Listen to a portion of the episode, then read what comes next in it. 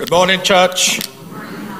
Thank you for being here today at our first service. Thank you to the worship team and to Jackie for leading us in worship and around the table.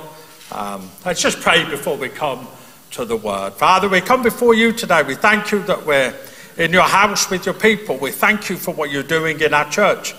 We thank you, Father God, for the salvations, Father, for people getting saved.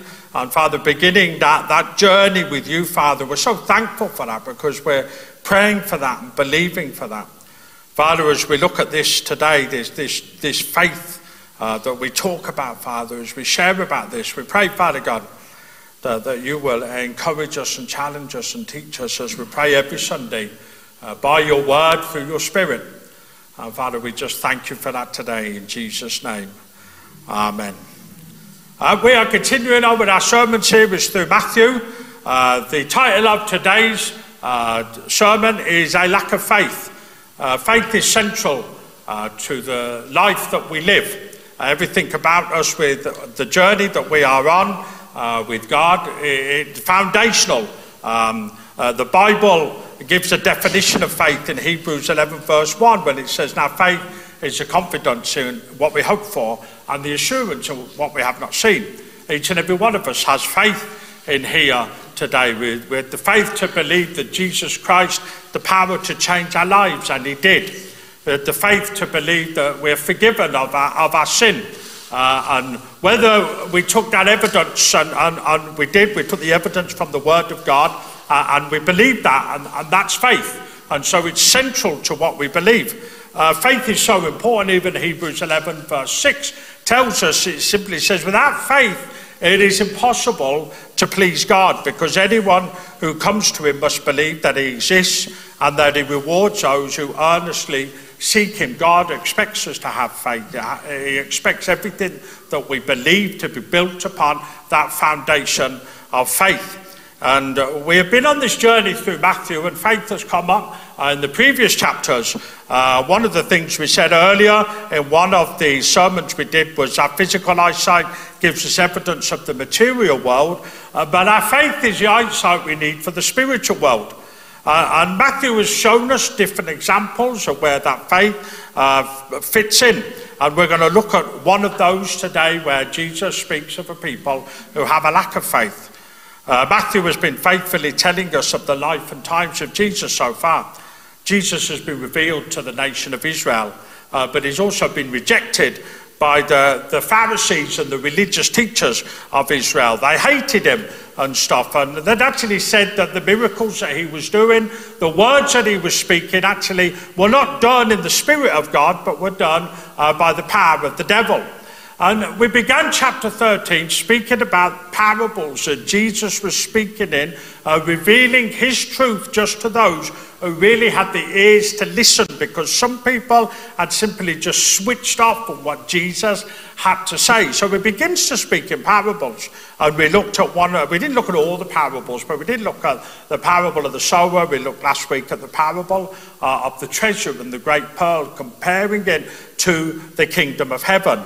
And so Jesus uh, does this, uh, as Matthew writes. He concludes the teaching of the parables first to the large crowd, because Jesus not only speaks to the individual and is interested in the individual, he also speaks to the small group, whether it's disciples and that, but also the large crowds as well. And so we see this here that he's got uh, here in, at the end of Matthew 13. Uh, we see what happened to Jesus as he returned home. And it says this in Matthew 13. It says, When Jesus had finished these parables, he moved on from there. Coming to his hometown, he began teaching the people in their synagogue, and they were amazed. Where did this man get this wisdom and these miraculous powers? They asked. Isn't this the carpenter's son?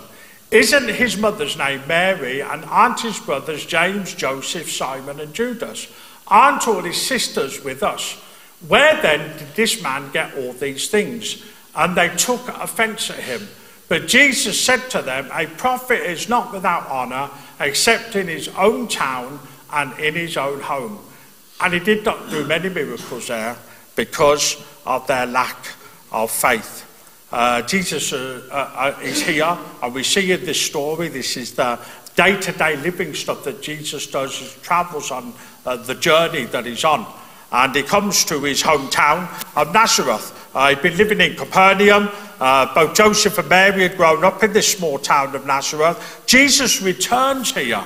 And in returning here, the crowds, the people that knew him from growing up, they're astonished at his teaching and the miracles that he had been performing. There is an astonishment, but also a rejection here as well uh, for who Jesus is. Uh, they simply ask these questions well, where do you get this wisdom from? Where did the ability come from for him to do these uh, mighty works? They didn't deny the power because the evidence is there all the way through the teachings of Matthew so far of what Jesus has been doing in, in performing the miraculous, in healing the sick, and doing all the stuff that he's been doing that we have looked at in different stories. But what they were offended by was this that someone who had come from among them would seem to be so important and favoured. And that's where the struggle is. That's why as Jesus returns to his hometown, he says, Well, a prophet is not without honour except in his own town. But there are some points that we make just by way of introduction here. The first one is this they could not deny his miracles or wisdom, and there was no objection to his morals or personal character or conduct. That's important for us to say this because there is an element of how we look at Jesus today that people cannot argue that, that we can't question Jesus' morality, but we can't question his character, his integrity. Even to the point that you hear in this story, they can't deny his miracles because they'd heard all about it some of them had witnessed it because they had seen Jesus perform these miracles.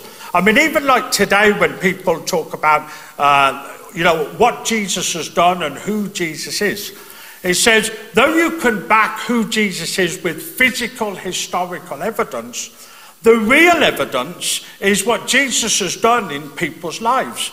The real evidence often is people's testimonies. Sometimes I've said this to people you know, you, you cannot argue anybody into the kingdom of God. I mean, I have to make that clear sometimes because people, you know, they, they love a good discussion and love a good argument. And when they get somebody who doesn't know Jesus, they try and argue them into the kingdom. The greatest testimony we have is the personal one of what Jesus has done in our individual life. Could that be we've been set free from something? Could that be uh, the discovery of who he is and what he's done? And Jesus Christ still changes people's lives today. That, that's the evidence of it, isn't it? That actually something that happened in history still affects what goes on in people's lives today. Uh, and so we come back to the story and we see the second point here that those who had the best opportunity to know Jesus rejected him. Familiarity had bred contempt, and that's quite a modern saying, it's not found in Scripture, but it's true that we say that familiar. When you, when you really know somebody, familiarity sometimes breeds contempt. What you, the, the, this man, this woman, and it breeds contempt, and it bred contempt among those that knew him in his own hometown, because they asked question, who, who this man? Says, Isn't this Jesus? That uh, his mother is Mary. He says his brothers, his sisters, just a, a normal guy, the carpenter's son and that. And yeah, there is a fulfillment as well of prophecy, uh, and uh, not spoken of in Matthew, but spoken of in John, that says, He came to that which was his own, but his own did not receive him. That can be spoken of in two ways. That can be to the Jews who rejected him, but also to his own family and that that knew him and they uh, rejected him. So their reception of Jesus was not really welcoming or friendly. It was almost skeptical, is the word that we would use. You know, when you just can't quite believe something or you want to believe it, but you have those doubts that are there. That's what it means to be skeptical, almost referring to him as this man. This man has done this. And the questions they ask are not sincere.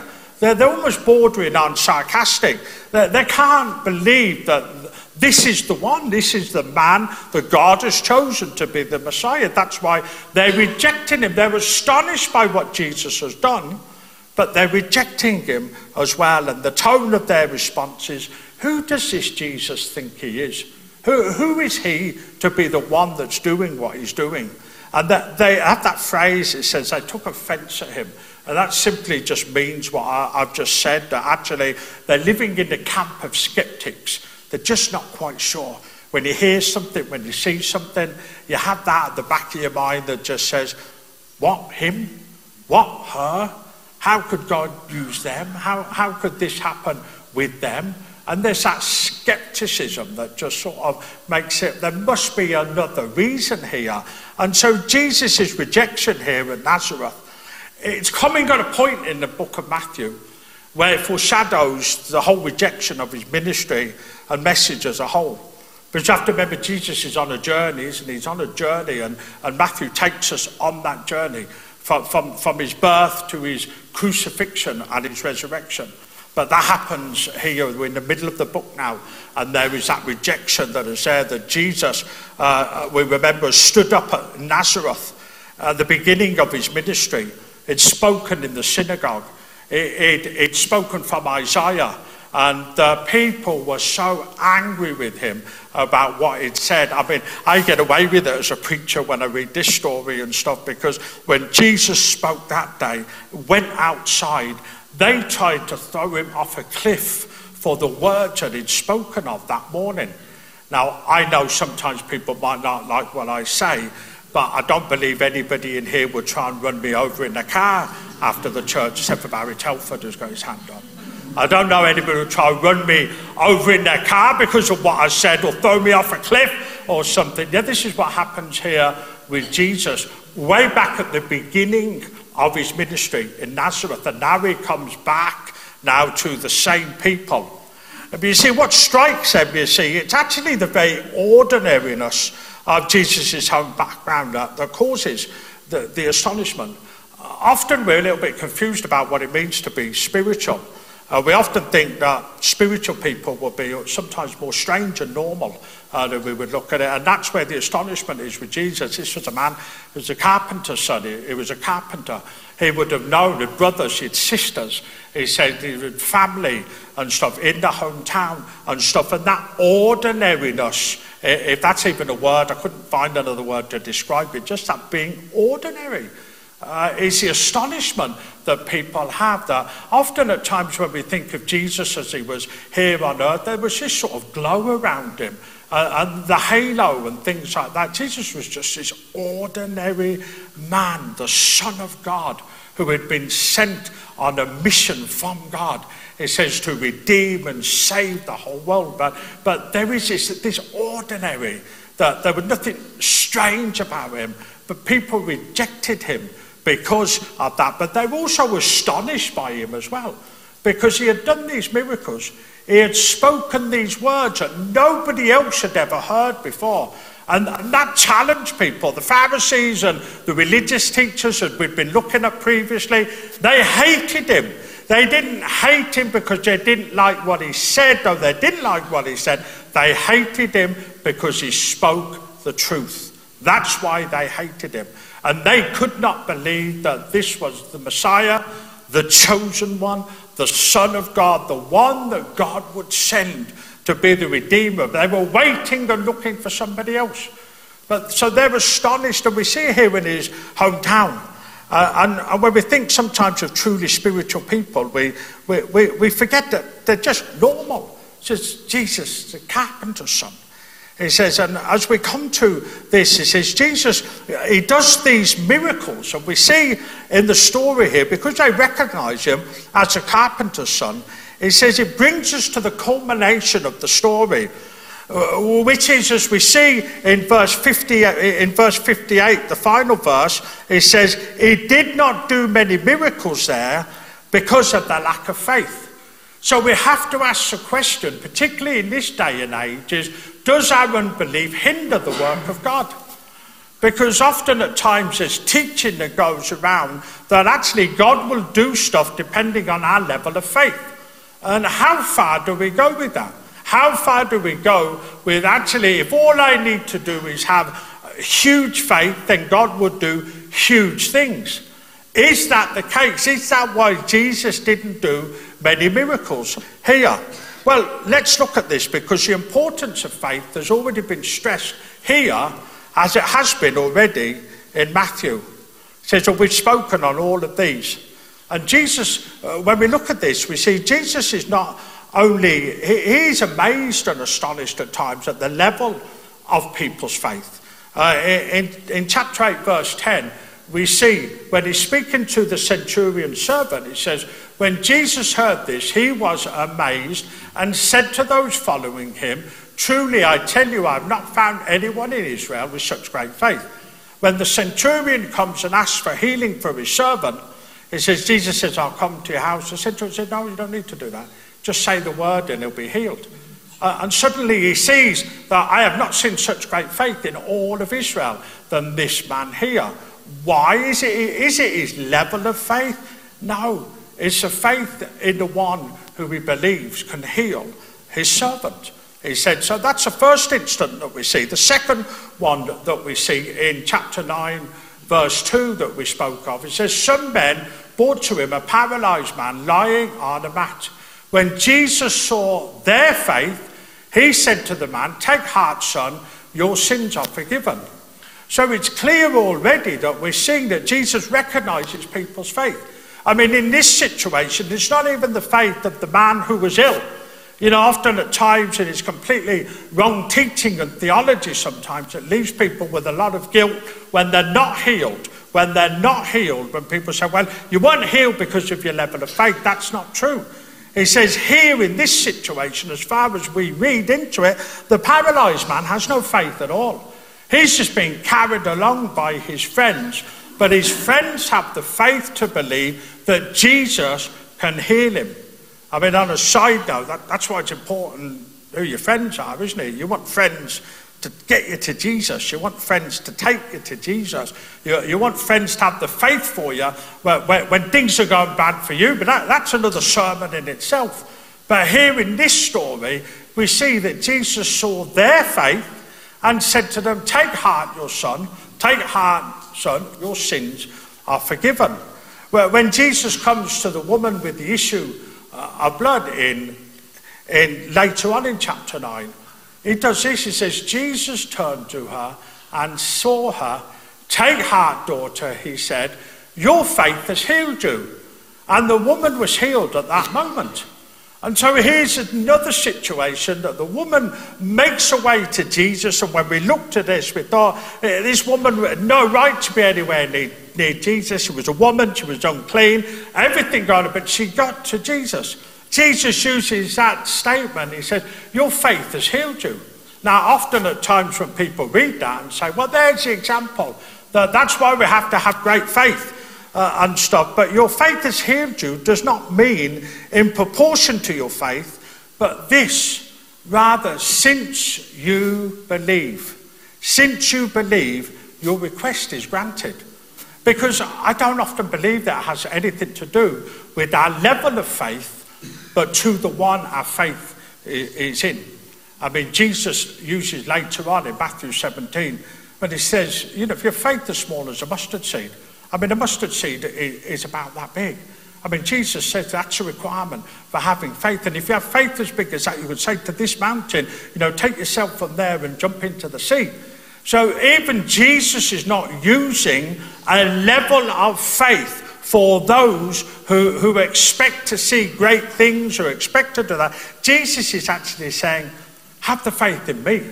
Have the faith in me, but, but believe in me. Uh, and for the woman here, it says, it says, Your faith has healed you. And we looked at that day that actually she had to do something.